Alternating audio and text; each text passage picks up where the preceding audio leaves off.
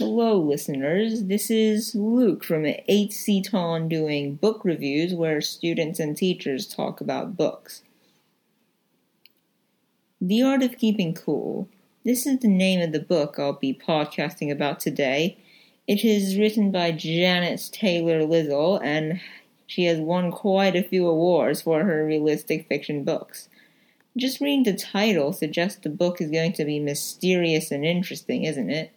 Well, one big part of making a good book is a good title. It has 250 pages, so not a long book. You ever heard of World War II? You probably have. It started in 1939 when Germany invaded Poland. The news quickly spread across the world and extended the battlefield to the United States after the Japanese invaded their Pearl Harbor. The United States responded with some big guns, one of the best long-range weapons at their time. They were being installed in Sachem's Head near the coast of the state of Rhode Island, where the story begins.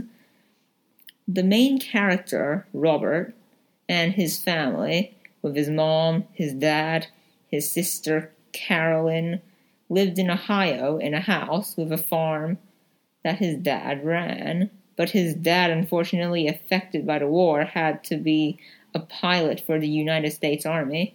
That leaves nearly no manpower for their farm, even with the kids' helping hands.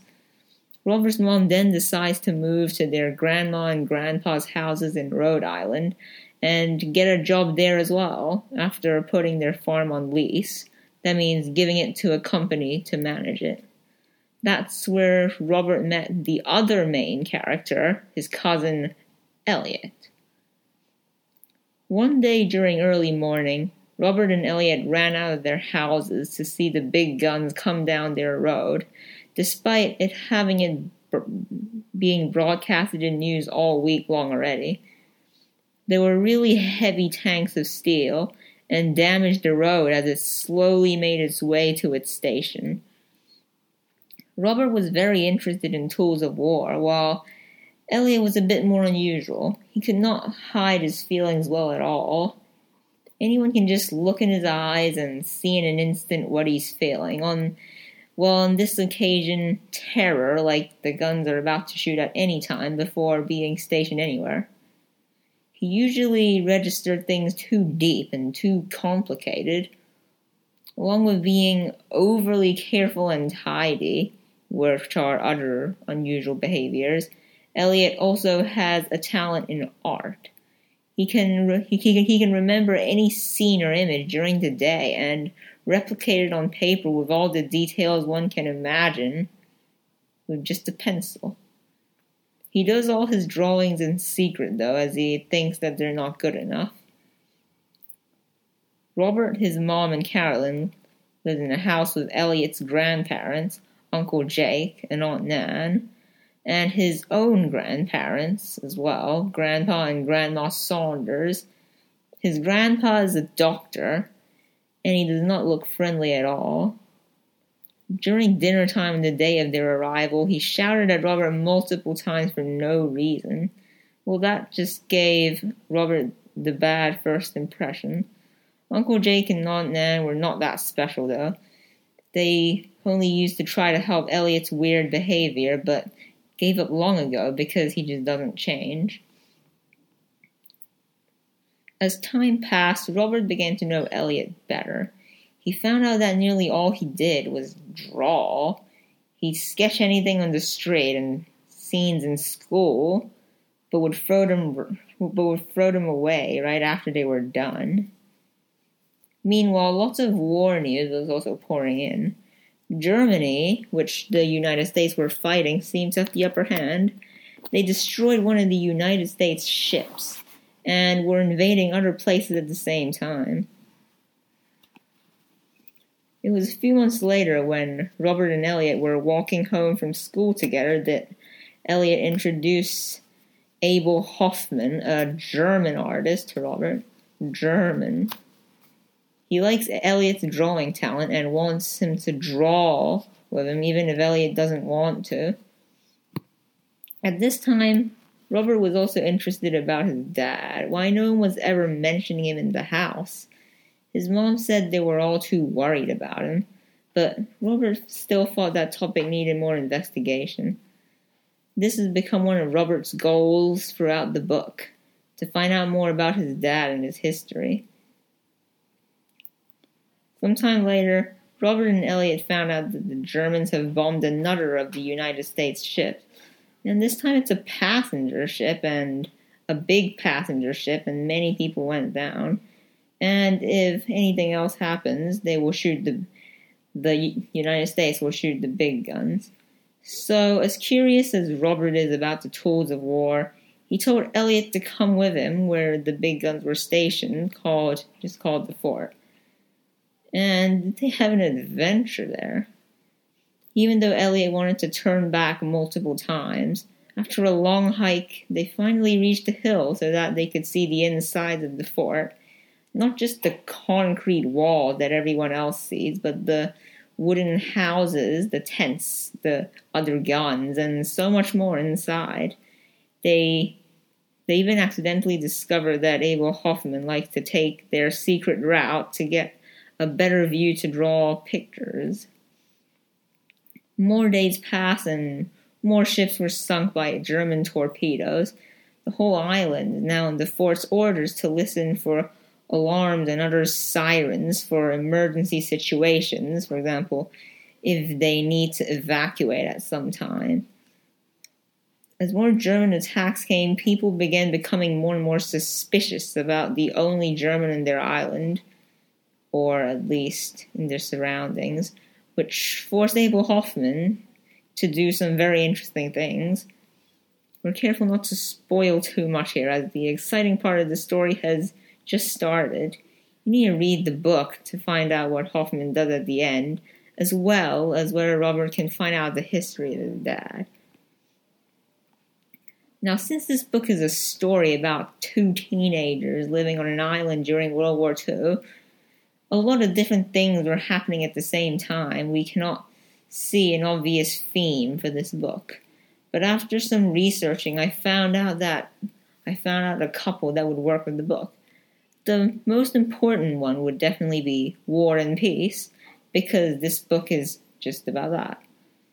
The war part of the theme comes out when the Germans attack multiple ships of the United States, especially the passenger ship, and the residents of the whole house start to get worried.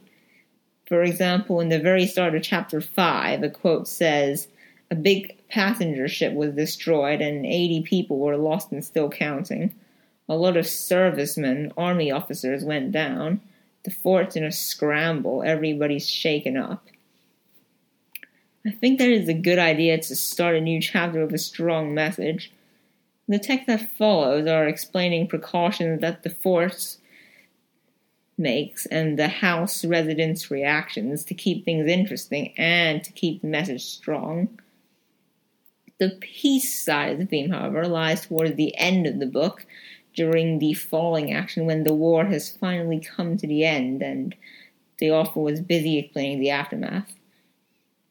Remember Robert's dad had to go to war, and how Robert was so keen to know more about his dad's history and to get close to him again. That's just one of the examples how the peace theme shows itself. Robert and his mom are always hoping the war will end sooner, and when peace finally arrives, the family can reunite. Well, another theme that was spotted was the theme of suffering. Throughout the book, Robert had many minor mental suffering moments. For example, one of the quotes on page 16 says, "For a doctor, he was not very friendly looking," when he first saw Grandpa Saunders, and in page 19, when he's getting unreasonably shouted at by Grandpa over a chicken leg.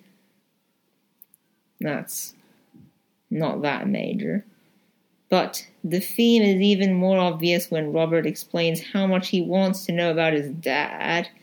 The author spent the entire first half of Chapter 4 explaining about how no one seemed to talk about Robert's dad and how there's nearly no evidence in the house of him having lived there, even if he lived there most of his life. This shows that Robert really cares about his dad and misses him a lot already. Most of the physical suffering revolves about Abel Hoffman, but that's for future readers to read and not to be spoiled here, because it's all towards the end. There are also some more slightly less important themes, for example, good and evil and deception. A quote from page 73 says, "Maybe he hears things and sends messages. He could have a secret radio transmitters. He has binoculars, blah, blah, blah." This quote is Robert being suspicious of Abel Hoffman being a spy because he's the only German in their area. You see, spy, that's definitely deception there. And also, throughout the story, Robert and Elliot generally trust Abel Hoffman, the German. But then the members of the house and the community around them definitely do not. This is an example of good and evil, because there's only so much the good can do to stop the evil. In this case, it was a bit more confusing, because we don't exactly know whether Abel Hoffman is good or evil until we reach the end of the book. So, again, it's up for the readers to find out themselves, another mystery of the book, rather than having it all explained here. Well, as a reader who has already finished the book, I would certainly have my opinion about it. The overall read was really nice. Most of the time, the first few chapters of all the all the fiction books that I read are not that interesting because of all the explaining of everything the author has to do to make everything clear. But this book keeps itself interesting by constantly making new things happen. For example, new war news and new important character, the stuff that the reader actually cares about. For those who don't have enough stamina for long novels, this one is the book for you. Towards the middle of the book, the more exciting things start to happen, which really hooks the reader in until the climax. It becomes really hard to stop reading now, as the final answers to the mysteries of the whole book are about to unveil. I really enjoyed reading the book myself because it keeps my attention very well. And since I don't think I have a lot of stamina for a long book compared to other readers, I think this book would interest them even more. I also think it is very cool how the author did the ending. Instead of having a main antagonist that finally gets defeated in some way in the end of the book, which most books seem to do, she included many mini-endings of the many things that were happening in the book. For example, one mini-ending is the war's results and aftermaths, and another one is Abel Hoffman's crazy decisions and actions. In addition to the unusual ending, I also think the author conveys her feelings really effectively.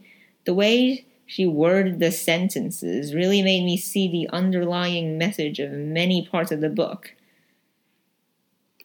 She didn't make the words too formal, and her choice of when to write other people's feelings were also well chosen, especially because she's writing in first-person point of view. You're not supposed to know a lot of feelings when you're writing in first person, but I think that she chose when to write that very well. Overall, the book felt very complete to me. All the mysteries and problems were solved and answered in some way. I didn't really think there were any missing components at all.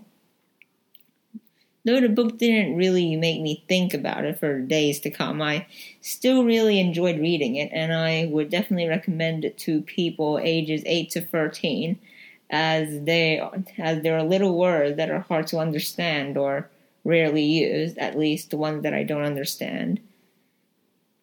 It's a great book for non-novel readers to discover that some novels can actually hook them in and make them not lose all their patience before they finish the first chapter.